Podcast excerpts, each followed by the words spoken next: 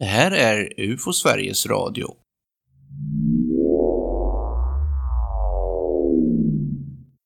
Såg två stycken flygande trekanter med ljus i nederkant. De flög väst mot öst. Ljudlöst med 30 sekunder emellan. Först den ena, inte lika synlig som den andra. Man såg konturer mot natthimlen som en rundad trekant, nästan genomskinlig, men ändå med ljuspunkter i nederkant. Tänkte att det var lågflygande drönare, men de gick för snabbt och ljudlöst. Hade det varit på högre höjd så hade de gått med extrem hastighet och varit stora, många gånger snabbare än ett flygplan. Mest konstigt att det var ljudlöst. Såg det första själv och ropade ut frugan. Då kom den andra.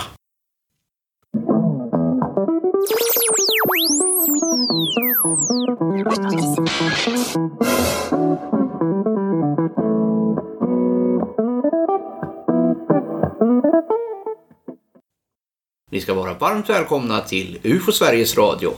Idag med Thomas Michanek och Johan Gustafsson.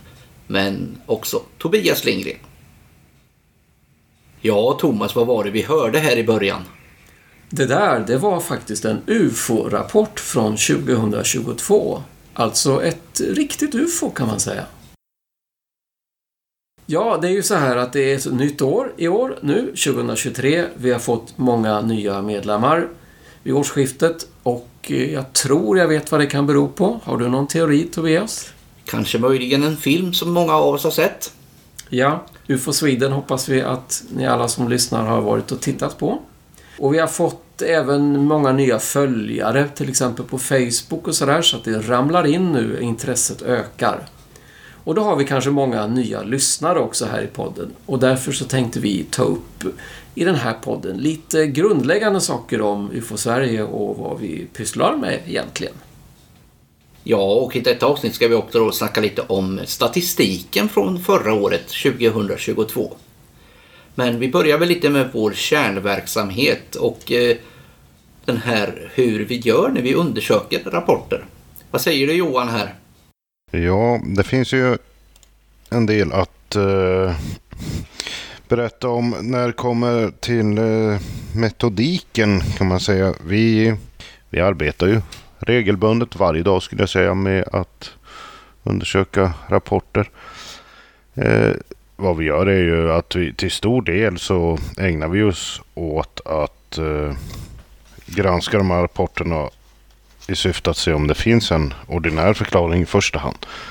Det är grundläggande arbetet så, men det handlar också om att dokumentera, eh, sammanställa informationen och få allting, alla detaljer så korrekta som möjligt och eh, även då kanske att jämföra mot andra datum och dylikt. Och det här börjar ju med då att eh, det styrs från UFO Sveriges rapportcentral. Vad är egentligen rapportcentralens viktigaste del? Rapportcentralens funktion är ju att eh, ansvara för rapportmottagandet och ta emot, eh, administrera, undersöka, utvärdera och delegera. De inkommande rapporterna de delegeras ju i vissa fall till eh, våra undersökare som finns på lite olika håll. Det är ju ett fåtal fall bara varje år som delegeras ut. Det är ju de intressantare grejerna. Vi får in väldigt mycket ljusfenomen och ljusprickar och sånt. Det är ju sådana här grejer som vi är eh, lite mindre intresserade av. Det är ju inte så informationsrikt det som kommer in i de rapporterna. Även om vi vill ha in allting så lägger vi inte den tiden på dem. Så det är mycket väldigt många sådana rapporter jag sitter med varje år som ändå ska tas om hand. Och det är allmänhetens rapporter vi pratar om här. Hur, hur kommer de till UFO Sverige då? De allra flesta kommer via ufo.se, vår hemsida där vi har en inrapporteringsfunktion. Man går upp och tittar i högra flikarna så finns där en eh, flik där det står rapportera där får ju folk fylla i en rapport med händelsebeskrivning och så lite detaljpunkter som datum och tid och riktning och så. Men eh, det händer fortfarande att folk eh, ringer. Det är ganska många som ringer in och berättar om sina observationer. Det kommer även in på vanliga mejlen till mig och andra inom föreningen. Såväl som i vissa fall via Facebook. Så det är lite blandade skurar där. Men alla de här rapporterna som kommer in, de kommer inte att ge en, eh, ett avtryck i statistiken. Jo, alla rapporter som kommer in via uf.se och de som rings in eh, får ju avtryck i statistiken. Oftast också de som kommer på mejlen, men givetvis så är det ju en del som faller mellan raderna. Det är ju mejl som kommer in som man bara svarar på rakt upp och ner utan att göra någon formell registrering utav det. Sen finns det ju mycket som kommer in via Facebook. Där tas ju mindre om hand. För att det är ju inte vårt eh, rapportorgan utan eh, vår... Nej, jag vet ju att Thomas är duktig på att säga till folk här att de ska skicka in den via den rätta vägen. Visst är det så? Ja, så är det ju. Speciellt Facebook när folk bara skriver det här har jag varit med om. Det är ju inte att rapportera till UFO Sverige. Det, det måste ju liksom in den, den, riktiga vägen så att Johan får ta hand om det. Och, och att man får svar på vissa viktiga frågor. Mm. Men sen är det ju också ganska vanligt, skulle jag vilja säga, att man via Facebook eller det kan vara mail och telefon får in någon som tycker att ja, jag var ute och såg något konstigt och så lyssnar man på dem och så säger ja men det, herregud, det där var ju ett flygplan eller det var Sirius eller det var... Och då hamnar det inte i statistiken? Nej, de, de, de kommer ju tyvärr inte med då därför att det, det finns ett väldigt... litet mörkertal där alltså som... Men om det kommer en sån här rapport via Facebook där, det säger, där någon säger så här att Åh, jag har varit ute i skogen här och jag såg ett UFO. Hur är det egentligen? Vad menar du för Sverige med UFO, Thomas? Ja, här får vi försöka reda ut det hela lite grann. Det är ju många som drar den här eh, slutsatsen och tycker att UFO, ja men då är det väl utomjordiska rymdskepp. Men det är ju inte så vi tänker. UFO, vi använder ju helt enkelt eh, förkortningen i dess riktiga betydelse, oidentifierade flygande föremål. Alltså det ska vara oidentifierat, det betyder att vi inte vet vad det är. Det ska vara ett okänt föremål eller fenomen. Och det kan ju då vara egentligen vad som helst och vad det egentligen är, det vet vi ju inte. Man kan ju spekulera om det. Men UFO är alltså bara någonting oidentifierat som vi inte har lyckats att lista ut. Och det är ju väldigt vanligt att folk säger ”jag såg ett UFO” och det är ju naturligtvis ur deras synpunkt. De förstod inte vad det var. Då tycker de att de har sett ett UFO. Men UFO-Sverige, vi i föreningen, vi säger ju att vi måste ha undersökt observationen kontrollerat mot kända misstolkningar. Om det inte kan hitta en förklaring, då kallar vi det för UFO. Så det där är lite skillnad mot hur vi som förening jobbar och hur kanske en allmänhet tycker om UFO. Och det var en sån som vi hörde här i början av programmet. Ja, det, det var ju då ett UFO, inte bara från vittnet utan även efter en undersökning så blev det faktiskt ett UFO. Men det är något som du Johan får prata om väldigt ofta och förklara för, för personer som ringer till Rapportcentralen. Ja, det händer ju att man får dra det här som Thomas har berättat alldeles nyss. Sen är det kanske inte alltid det som, som jag väljer att lägga tiden på.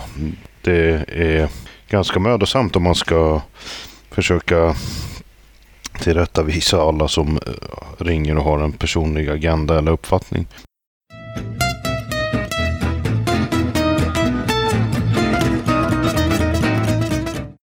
Men hur gör du då när du undersöker en rapport här då? Du kan ju dra det lite enkelt. Om vi ska ta en typisk rapport eh, som kommer in eh, den vanliga vägen registreras eh, via hemsidan. Så mitt arbete går ju inledningsvis ut på att eh, sköta det administrativa. Det är den tråkiga biten naturligtvis. Men det ska göras det också. Så att den får ett rapportnummer och eh, läggs in i korrekt format och så. Sen är det ju då väldigt ofta så att det krävs kompletterande uppgifter och det kan vara väldigt återkommande samma sorts uppgifter i många fall. Det handlar om eh, storlek, hastighet, eh, hur har föremålet rört sig om vi har en rörelse överhuvudtaget men ofta har man ju det. Vart befann de sig och i vilken riktning såg de det hela och så. Det, det är ofta så man får börja med att dra iväg det här mejlet till... Men de här frågorna, ska, kom, är inte de med i det här första initiella formuläret? Det är de, en del utav dem, exempelvis riktningen, men tyvärr så... De är lätta att missförstå eller inte, de är inte så lätta att tolka sig. Är det så jag ska tolka det? Ja, jag tror inte att det är där problemet ligger, utan jag tror att folk är bara väldigt uh, dåliga helt enkelt på att pricka in korrekt riktning, exempelvis. De här andra sakerna, hastighet och uh, storlek, de har vi inte med i, i vårt formulär, utan de så att det är inte så att folk utelämnar information i det här initiella skedet. Nej, precis. Utan det är, det är sånt som eh, vi har eh, lämnat, utelämnat ur formuläret. Och det är nog eh, bra om vi fortsätter ha det så. För att eh, jag tror att vissa av de där frågorna skulle vara väldigt krångliga att svara på i ett inledningsskede. Det jag frågar om, exempelvis när vi pratar om storlek och hastighet, det är ju inte faktisk storlek och faktisk hastighet. Utan jag pratar om relativa mått. Eh, Sånt här som kallas för vinkelstorlek och vinkelhastighet. Hur, har, hur stor del av synfältet upptog någonting. Och det där kanske är betydligt lättare att förstå när du pratar med dem. Ja, och när jag skriver en, en, en beskrivande text. Eh, om du hade sett det mitt framför förmånen, hade det då täckt förmånen hade varit mindre. Sådana där saker, det, det brukar folk inte ha några problem att, att svara på. Jag kan ju sticka emellan här med att säga att vi hade ju för några år sedan innan den digitala världen slog igenom att då hade vi ju skriftliga rapportformulär. Och de var ju väldigt omfattande. Man skulle fylla i sida efter sida med alla tänkbara uppgifter. Och det där har, har ju en tendens då att eh, kännas lite över... Övermäktigt. Det är ju inte för inte som man tänker på den gamla deklarationsblanketten. ja, precis. Så att det, det, är väl ett av skälen till att vi har dragit ner det här formuläret på webben, att det ska vara lite enklare. Och då, då får man leva med det här som Johan råkar ut för då, att då får man ställa de här kompletterande frågorna. Å andra sidan kan du då pinpointa exakt rätt frågor som, som bör kompletteras.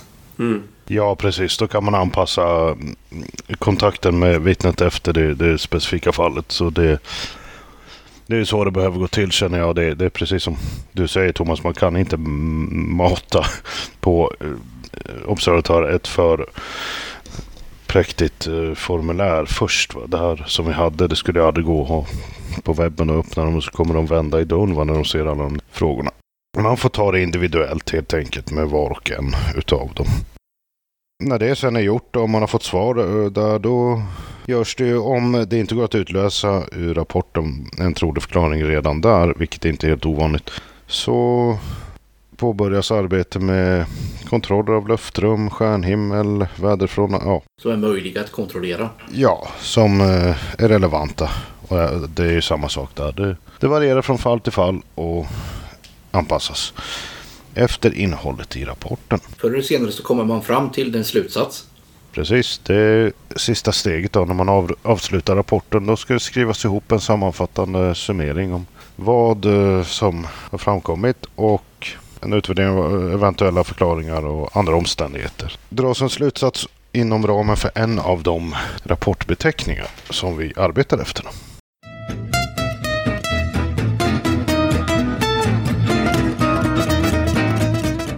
Det kategoriseras enligt de här beteckningarna. Och vilka beteckningar är det vi använder oss av? Vi har eh, beteckningar, åtta stycken är det som vi arbetar efter. Och eh, de heter IFO, det står för identifierat flygande objekt. Alltså när vi har, eh, anser oss mer eller mindre med säkerhet kunna fastslå vad det är för någonting som de har sett. Då säger vi IFO.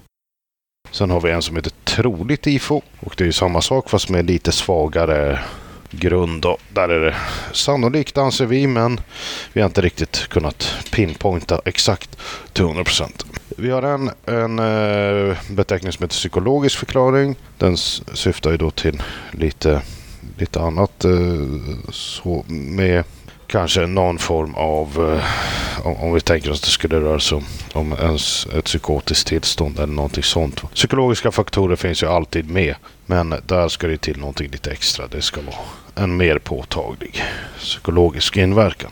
Det skulle kunna vara en inre upplevelse som inte är i den yttre verkligheten. Ja, exempelvis. Det, det ska vara lite mer så. Sen har vi en som heter bluff. Det säger sig självt om någon har bluffat så hamnar det där. Vilket är mycket, mycket ovanligt kan vi tillägga. Vi har en beteckning som heter svårbedömd. Och det är ju då, ja, vad det låter som ungefär. Det är ju när eh, en rapport anses eh, vara svår att sätta fingret på i förklaringsväg. Det är inte så lätt att säga precis vad det kan vara för någonting. Men eh, det kanske inte heller går att utesluta eh, vissa saker.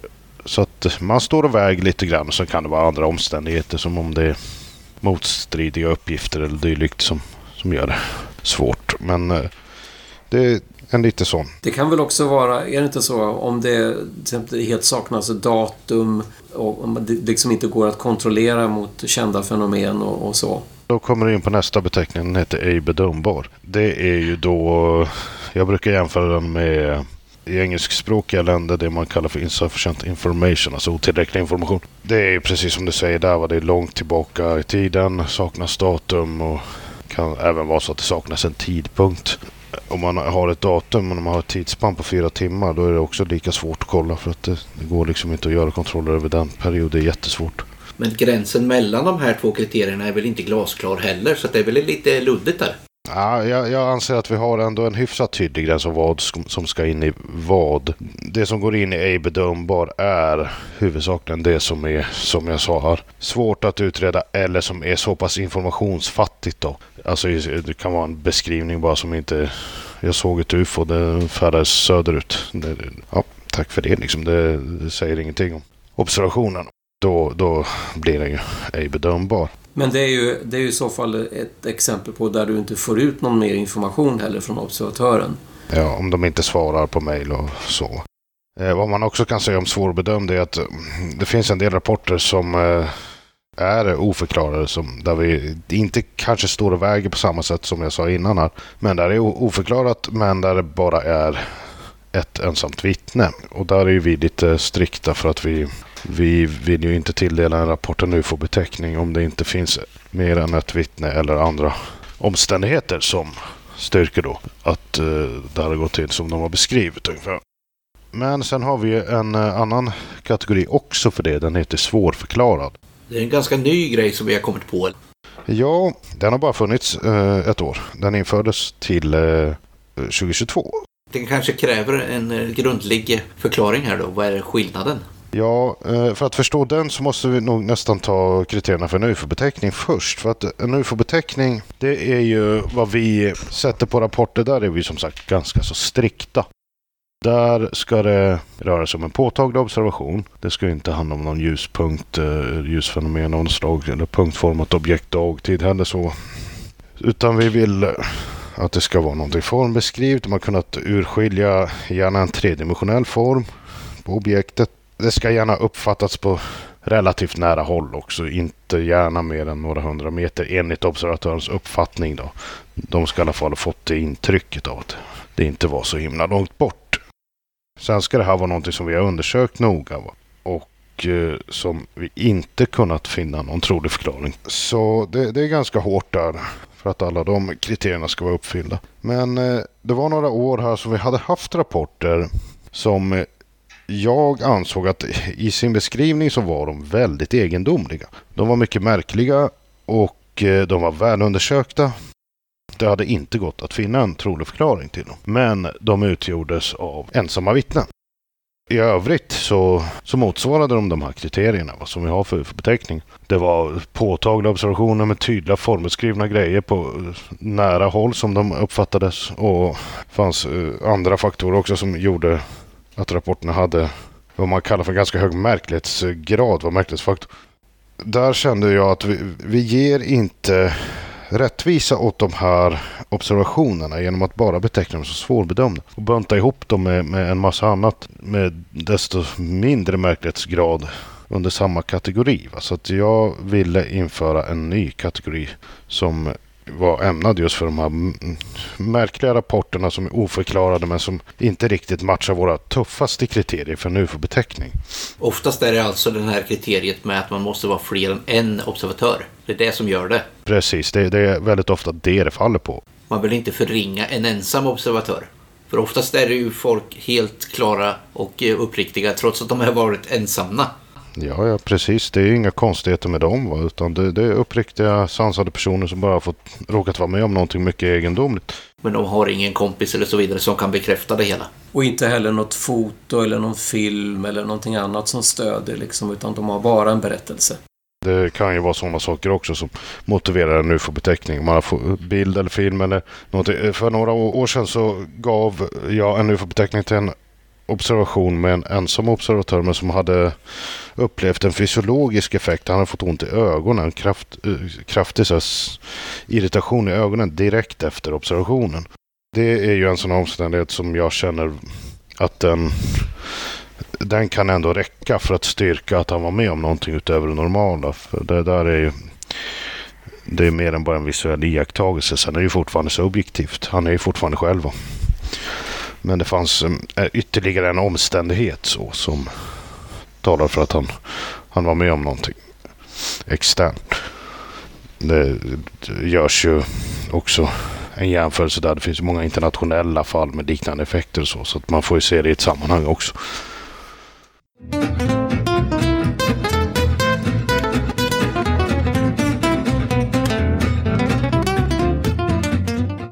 Och de här svårförklarade rapporterna nu då? Har vi haft några sådana under förra året här? Nu när vi ska komma in på själva statistiken för 2022. Eh, det finns en sån rapport ifrån det gångna året. Den var du och jag ute på och eh, besökte observatören på platsen där.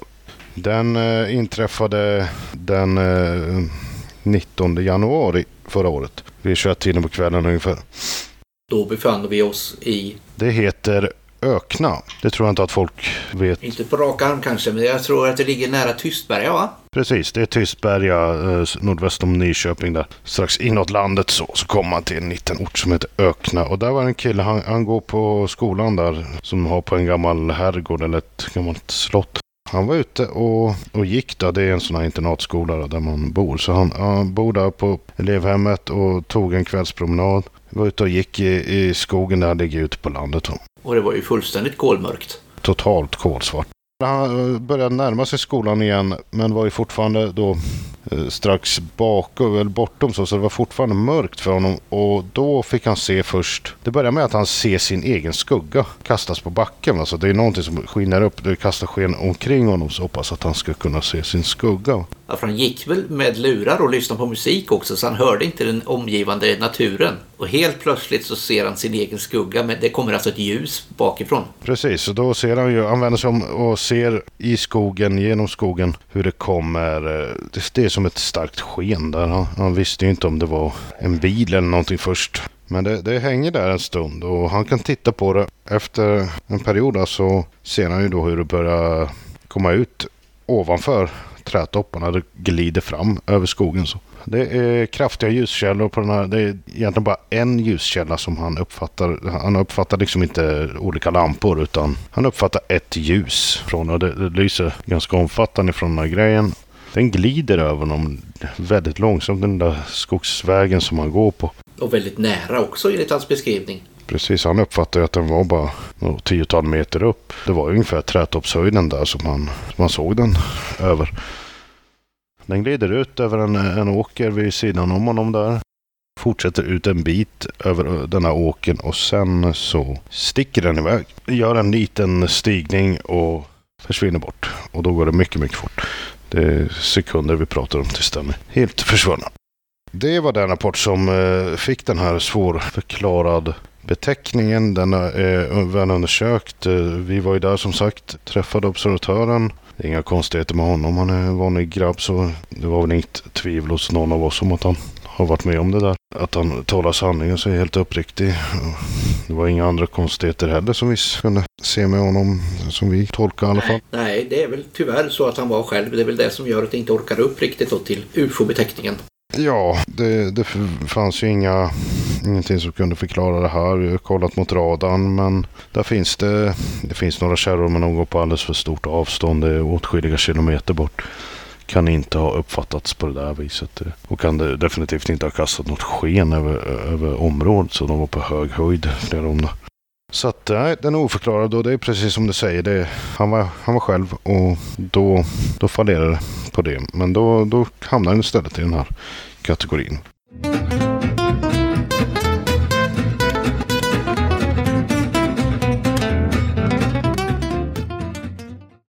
Men du Johan, vi har väl något riktigt ufo-fall också? Jag läste ju en liten berättelse där i början. Jo, precis. Vi har ju faktiskt ett eh, fall ifrån Onsala. Det inträffade också i, eh, i början på året. Närmare bestämt den 2 april. Ja, det är det väl snarare. Det kom ut mitten på året, men det är lite tidigare halvan där i alla fall. Och klockan var 23.00 då på kvällen. En man, han, han och hans fru skulle gå och lägga sig. Han, han är redo. Han, står i morgonrocken och så ska gå och knyta sig. Och det, det ska hon också. Men då får han, han får som någon känsla av att han, han måste gå ut och gå och få se någonting. Det kommer komma någonting. Det, det, han får någon sån liksom intuition. Va? Det, det, det är så det börjar. Han går ut, ställer sig på verandan. Tror väl att han kanske ska se något stjärnfall eller någonting först. Men då kommer det som en, eh, en lysande grej flygandes mot honom. Den framträder bakom trädtopparna då, eh, utanför tomten. Där. Och det är som en, eh, man kan säga som nästan som en bumerang. Va? Den är mörk med mm, vissa sektioner i sig kan man säga. Den har nästan som en genomskinlig detalj mellan olika sådana här små sektioner. Så att den, den är lite halvt som halvt genomskinlig den här grejen. Och så är det eh, ljuskällor i ytterkant på den va? i ett eh, fast sken. Den färdas ju då, då, inte som man kanske tänker sig i första hand med, med spetsen först. Om man tänker sig som en bumerang, den har ju en böj i fram. Då är den alltså bakåt, den pekar bakåt så den åker med, om vi ska kalla det för vingarna framåt eh, så. Jag tänker mig Janne Boklövs V-stil i backhoppning. Den är inte jag bekant med. Nej, men då har man alltså, det är som ett V. Fast man har uppsidan först, spetsen bakåt. Precis. Så ungefär så kan man... Rent intuitivt tänker man att den åker åt fel håll. Det är, det är så. Den åker bak och fram tycker man. Det är liksom det man känner. Han, eh, han ser den där flyga över honom och försvinner bort bakom huset. Då ropar han ut frun. Och då kommer hon ut. Står där. Och då kommer det en till. En likadan. Den får hon också se. Den, eh, den ser han eh, lite bättre. Han beskriver som att han var beredd den gången på att få se den. Första gången vart det liksom som wow. Det, det vart oj. Men de är identiska där då? Ja, de är precis likadana och går i samma bana också. Det skiljer mm, kanske en liten, liten bit mellan dem. Men det är inte samma grej som har hunnit göra en runda, det vet man inte. Ja, det vet man inte, nej. Det, det går ju ganska fort, va. Det går ju bara något tiotal sekunder emellan, va? 30 sekunder ungefär uppskattar han. Så att det, då skulle han gjort en, en vändning. Det, det, måste ha skett med ganska vid båge i sådana fall om han inte ska se den när den vänder. Då ska den komma tillbaka. Men det här skedde med en stjärnhimmel mot bakgrund eller? Mm, det var en väldigt påtaglig stjärnhimmel när kvällen. Det var, de, de beskrev det som att det var nästan en ovanlig stjärnhimmel med ljusstarka stjärnor och uh, inte, inte ett moln någonstans på, på himlen. Det som jag tycker är lite intressant är just den där känslan han hade först. Han hade ju förmodligen inte gått ut och tittat och sett det där om han inte hade känt att han skulle göra det. Och hur reagerade du då där Johan när han säger att han får en känsla? Tänk, tänkte du något i det läget? är, det, är det en bra början? Är det, Alltså det, det ger ju en lite annan dimension Eh, till observationen, det gör det ju. För att eh, vi har lite mer än bara en visuell iakttagelse. Just att han, eh, att han eh, får, ja, om vi kallar det ett varsel av det här eller en intuition av, av det hela, att han får den här känslan, ja, nu måste jag gå ut och se. Då har vi en form av prekognition med i bilden. Alltså att man förutser något som ska ske. Så att eh, det tycker jag ökar märklighetsfaktorn en aning i den här rapporten. Och dessutom så han fick ju faktiskt inte ett varsel eller en intuition om att han skulle se just det här. Utan eh, han, han, eh, får bara en intuition om att han kommer att se någonting. Observationen slutar där sen efter att de två har sett det här. Försvinner det bort då? Precis, de försvinner eh, bort i samma riktning. Bägge de här, de eh, går ju över huset och som en påbyggnadsdel till garaget där. Så där försvinner bort uh, ungefär norrut. Men man kan alltså inte ha någon aning om det var ett eller två objekt? Nej, det, det vet man inte säkert. Jag skulle väl tippa på att det ändå var två stycken. Men det är precis som du säger, den kan ju ha vänt och kommit tillbaka. Men kontroller här nu då? Vad har vi gjort för kontroller? Ja, här har vi ju gjort en del. Eh, vi har haft ut en undersökare i, eh, han bor i Floda, det ligger en bit norr om det här. Var där och träffade de här två personerna fick en utförlig beskrivning och rekonstruktion. Så att eh, en eh, autentisk uppfattning på platsen. Sen har vi, vi har ju sökt fler vittnen också, det gör vi ibland. Va? Vi går ju ut med sådana här marknadsförda annonser som man riktar emot en specifik målgrupp och den är ju ofta då geografiskt avgränsad i våra fall. Man lägger ut så får, sprider man den på Facebook och eh, så får folk inom det här området då. Som i det här fallet, jag tror vi satte med Onsala i centrum och så fem mil runt omkring. De får då upp det här i i sin, sitt flöde på Facebook. Att vi, vi söker andra personer som har sett någonting vid samma tid över Onsala med omnejd. Så. Men tyvärr, det gav inte fler observatörer till det här fallet. Vi får alltid in vittnesmål när vi gör sånt. Och kanske till och med från samma kväll. Så, men det, det var ingenting som kunde knytas till det här. Utan det var det var andra grejer som kom in och inte bara vid den här tiden utan det kom ju in från andra datum också. Som också kanske hamnar i den andra statistiken, den totala? Ja, det kan de göra. Det beror på lite grann hur de kommer in. Om de bara kommer in som en kommentar på Facebook så det pratade vi om. Det, det är inte säkert att vi tar hand om dem, men det, det händer ju att eh, folk skriver och rapporterar på vanlig väg då också. Att visst kan det generera sånt. Men det här är top notch från förra året, alltså de vi har berättat om nu. Men det är inte hela statistiken.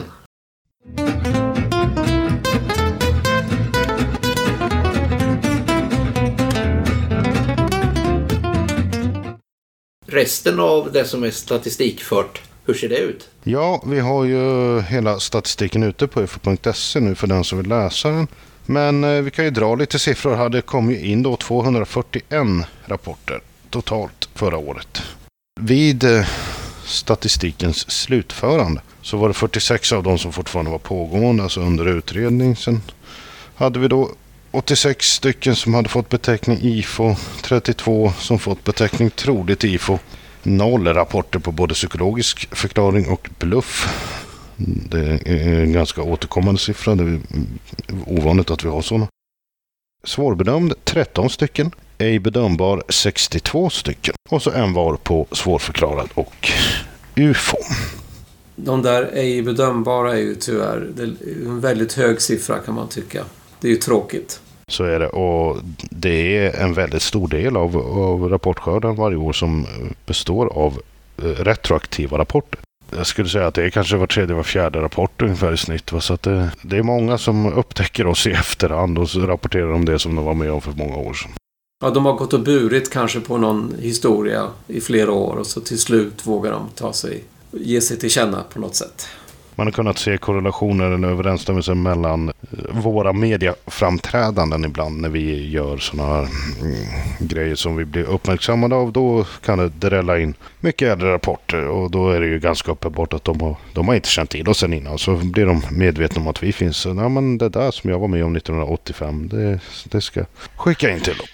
Har du någon känsla av om det där har blivit en ökning just efter premiären av filmen? Går det att säga någonting sånt redan nu? Ja, jag upplever att det har kommit en liten storm efter det. Den kom inte med en gång. va? Det var inte där eh, i mellandagarna som man hade kunnat tänka sig när, när den just var uppe på biografen och många gick och såg den. Utan det, det är nu i början på, eh, eller för, ja, om vi säger senaste två, tre veckorna här. Då har det kommit ganska mycket för att det under januari månad här som har varit så har det kommit, jag skulle säga mer än dubbelt så många rapporter som det gör en vanlig månad. Så att någonting har ju hänt och det är mycket troligt att det är filmen. Vi har ju till och med exempel där folk har skrivit in rapporter och skrivit Hej UFO Sweden. Men lite svårt att skilja på, på oss och den här fiktiva organisationen i filmen.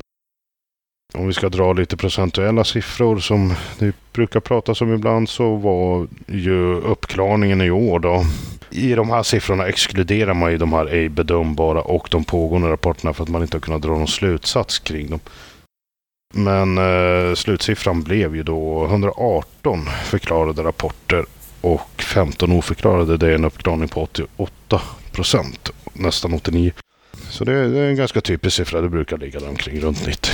Och där är ju en del som då kanske tänker att ett enda UFO, hur kan det bli de där siffrorna? Men det är ju inte så riktigt va?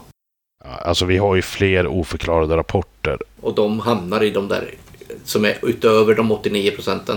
Precis, det är ju det är därför man eh, lägger upp det eh, på det här viset i statistiken. 118 förklarade, 15 oförklarade. Ja, och de behöver ju inte nödvändigtvis vara UFO bara för att de är oförklarade. Nej, utan det är, de ligger i kategorierna svårbedömd, svårförklarad och UFO. Ja, ska vi berätta om något under året som har varit en vanlig misstolkning? Det där ändras ju lite från år till år. Det fluktuerar lite. Precis, det är ju det är ändå det vanligaste. Att vi har att göra med misstolkningar. Så vi får väl dra, dra något lite roligt där. Eh, jag kan ju läsa lite grann eh, ur en eh, rapport som har kommit in under året. Vi behöver inte dra allting. Men det är en person, det är midsommarafton. Och han är väldigt noga med att poängtera att han såg det innan de hade börjat med snapsarna. De är eh, på Björnön. Det ligger i Västeråsfjärden däremellan. Och eh, först får han se då ett flygplan som kommer, det har eh, tydligen startat från Västerås flygplats där. Det är ett Ryanair-flyg. Så han tittar på det. Sen ser han eh, lite bredvid, snett bakom det där, ser han en grej till. Då, då kommer det som ett vitt, lite ljusblänkande föremål eh, som han, eh, fångar hans uppmärksamhet. Så då. Och det går eh, mot eh, ja, syd, eh, kan säga sydväst ungefär, väst sydväst. Så det rör sig över Mälaren här, korsar lite grann banan. Inte riktigt så, så att det går parallellt med det här Ryanair-flyget. Då. Eh, han har en liten handkikare så han tar upp den. Och så tittar han på den här grejen och han har gjort en skiss av det här. Det, det ser lite egendomligt ut faktiskt. Han han har ritat upp eh, vad som ser ut som en... Det är verkligen en klassisk cigarr. Va? Eh, så här med, han uppfattar ju till och med någon glöd i ena änden på den. Va? Så att det ser nästan ut som en glödande cigarr som är tänd i, i bakänden. Och så är den lite avsmalnad fram till så den är lite konad där. Så han, han tycker det liknar en, en NASA-raket liksom som glider fram där och rör sig bortåt. Man tittar på den här med kikare som sagt. Sen så mm, går han in och ska hojta till till andra som är där. Sen när han kommer ut då, då kan han inte hitta föremålet igen då. Så då har det antingen försvunnit med avståndet eller svängt av eller någonting. Ja, det är ju, det är ju lite, lite mer än en ljusprick det där va. Så det, det ville vi ju lägga lite tid på. Hur kom den till vår kännedom? Den kom in den vanliga vägen. Rapporterades in eh, via hemsidan. Eh, jag kollade ju den här då. Mycket riktigt så startade ju den här kärran ifrån eh, Västerås eh, flygplats då. Och det var ju praktiskt för då kunde man använda den som tidsreferens. Va? Det är en eh, kärra som går mellan Västerås och eh, Alicante. Men eh, om man säger öster om den och i västlig riktning så rör sig alltså ungefär öst-väst. Där kommer en eh, kärra till. En Mitsubishi CRJ 900 LR. Citera hela modellnamnet på den här Eh, den går ju då ganska tvärs över Mälaren va? i, eh, i västlig riktning. Så, så den korsar ju där. Den korsar ju då även eh, det här eh, Västerås Ryanair-flygplanets eh, bana lite grann fast strax innan den har kommit så långt söderut över Mälaren som, som det här Mitsubishi-flyget eh, rör sig på. Den går på 5471 meters höjd men eh, kan eventuellt ha stigit eller sjunkit lite den stämmer ju väldigt väl i, i tid och i riktning och i färd, alltså observationsriktning, färdriktning och så. Så där vill jag bestämt mena att vi har kommit eh, starkt i hamn. Kunnat uh, se en förklaring till det. Varför ser den då ut som en, uh, som en NASA-raket? Han såg inga vingar eller någonting sånt. Det är ju lätt att den här illusionen uppstår va, när man ser någonting sånt här i, i dagsljus. Och det är solen som blänker på kroppen och så vingarna i sin tur kan hamna i skugga när ljuset studsar uppåt från de plana vingarna men de belyser den avrundade flygplanskroppen och sen är det avstånd och vinkel och sådana saker gör ju att det faller bort lite detaljer så det, det har vi sett många exempel på genom åren så det, det är egentligen inte så himla konstigt. Men det här misstolkade flygplanet är mycket mindre än Ryanair-flygplanet. Jag tänker om det är en mycket liten modell av ett flygplan. Nej, det är ingen sån här liten mysflygare va? utan det är ett uh, trafikflygplan med ganska ansenlig uh, längd i alla fall. Så, att, uh, så det, det, är inte det som tror jag gjort det utan det, det som spelar in här det är nog mera sol, solbelysningen och avstånd och vinkeln. Och den där glöden där då i bakkanten kan det vara helt enkelt solljuset som träffar på något sätt där Precis, det kan ju sitta någon, eh, någon eh, kanske någon reklam eller så här, uh, skylt. Man kan ju se på mm, bilder på den här modellen. Den har ju en sån här SAS-symbol i bak och så har den röda motorer. Det är nog någonting där. Va? Att när solen träffar just de här eh, delarna i andra nyanser då får man ett annat blänk. Så särskilt de här röda motorerna kan man ju tänka sig. Och vad sa rapportören om den här förklaringen? Ja, han svarade ju mig där sen när jag hade skickat ett eh, utkast ur eh, programmet Flight Radar 24 till honom. Där jag visade eh, det här flygplanet. Och han var inte omöjlig för det. Det här är en, en farbror som har varit med i vår förening också under ganska många år. Han har inte varit aktiv sådan men har varit betalande medlem. Eh, men han, han hade lite svårt att svälja att det skulle varit ett flygplan men eh, han var inte eh, helt omöjlig. Så han ville gärna se en sån modell igen under samma förhållanden för att kunna försöka bilda sig en uppfattning. Så han var, ja, han var inte lika övertygad som mig men det, det är ju upp till observatören. De har ju ingen som helst skyldighet att acceptera vår förklaring utan vi lägger ju fram den som ett förslag för dem. Sen gör ju de det de, det de vill med den informationen. Men det är ju oftast inte själva föremålet i sig som är det svåra att förstå sig på utan det är ju omständigheterna som gör det konstigt. Precis, så, så är det ju. I det här fallet hade den här flugit rakt över huvudet på honom så hade han ju av allt att döma inte uppfattat den som något annat än vad det var. Men finns det några trender under året då vad det gäller misstolkningar? Något som är vanligare än något annat? Ja, det har varit lite ont om uh, trender i år skulle jag säga. Tidigare år har vi haft lite grann med Starlink och, och raketuppskjutning och sånt. Det, det har inte varit så mycket sånt i år utan det har varit ganska generellt skulle jag säga. Det är de vanligaste om vi ska säga det Flygplan, ljusstarka stjärnor och planeter är mycket vanliga. Satelliter likaså kommer in. Kondensstrimmor, meteorer. Men det är inte så att folk säger drönare hela tiden fortfarande? Ja, det är fortfarande ganska vanligt att folk tänker. Jag tänkte först om det kunde vara en drönare. Finns det några drönare som är sådär stora? Det, det har ju etsat sig fast lite grann i dagens samhälle att man ska tro att allting som är egendomligt är en drönare.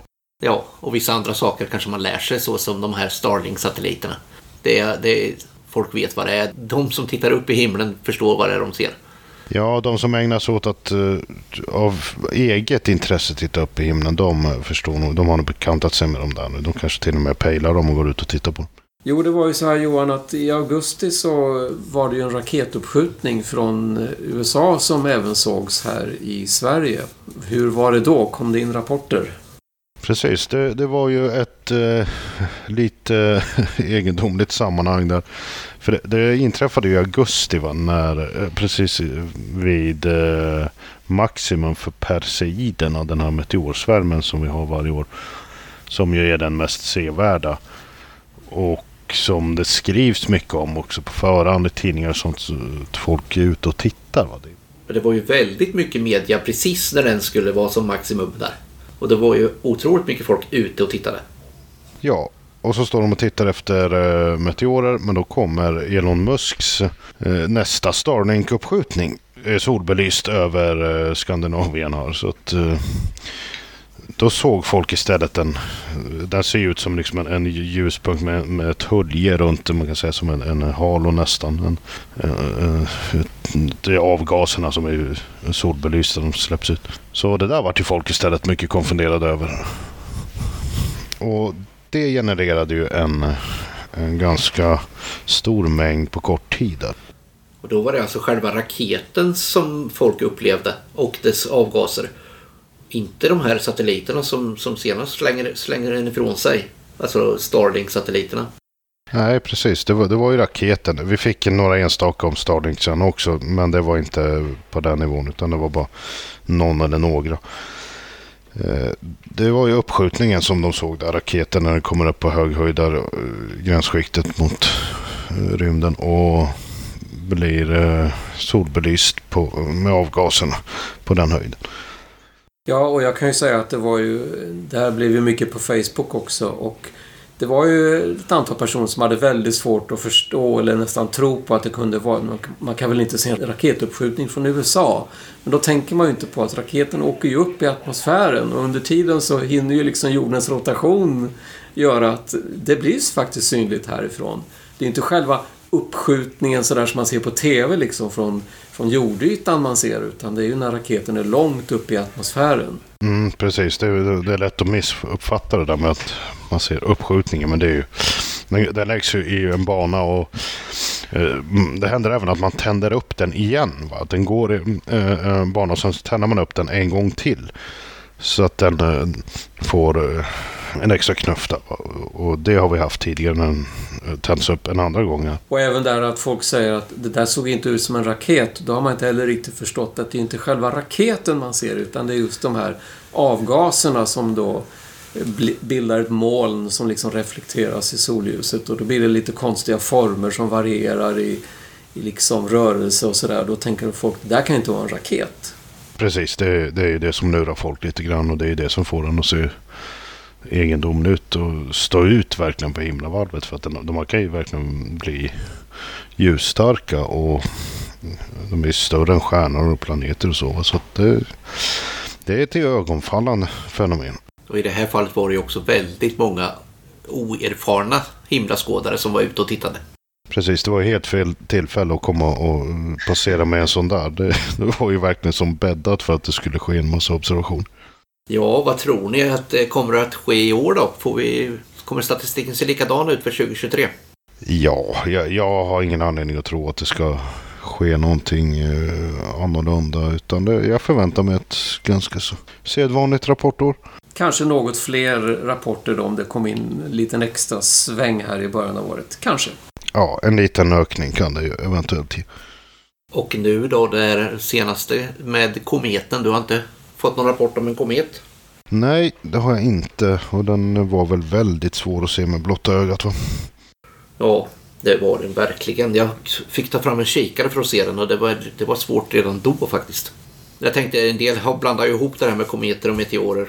Så att det, jag tänkte att det skulle kunna vara någon som har sagt någonting. Ja, det är många som skriver komet när de ser en meteor. Men det är inga rapporter om genuina kometer. Det är ju... Det ska vi väl vara glada för. Ja, jo, det hade kunnat vara olyckligt om den är allt för nära och på fel kurs. Eh, vill ni tillägga något innan vi avslutar? Ja, jag tycker vi har fått ihop en ganska bra summering av det gångna året. Det är bara att uppmana alla lyssnare att eh, glöm nu för tusan inte bort att rapportera in till UFO-Sverige när ni ser något speciellt. Skriv inte bara på Facebook och håll det inte för er själva utan våga tala om det för oss. Ni kan ju vara begära att vara anonyma utåt så att säga. Men vi måste ju ha er kontaktinformation men för övrigt så kan ni välja att inte eh, berätta vem ni är så att säga om vi ska berätta om er rapport i efterhand utan det går bra att vända sig till oss. Så kanske är det just din UFO-observation som hamnar i statistiken nästa år. Ja, men då tackar jag för den här gången Thomas Michanek och Johan Gustafsson. Tack själv Tobias. Tackar, tackar.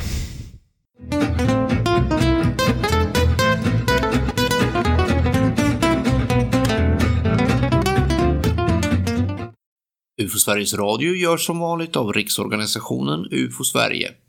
Webbsidan heter ufo.se och e-posten är info.ufo.se.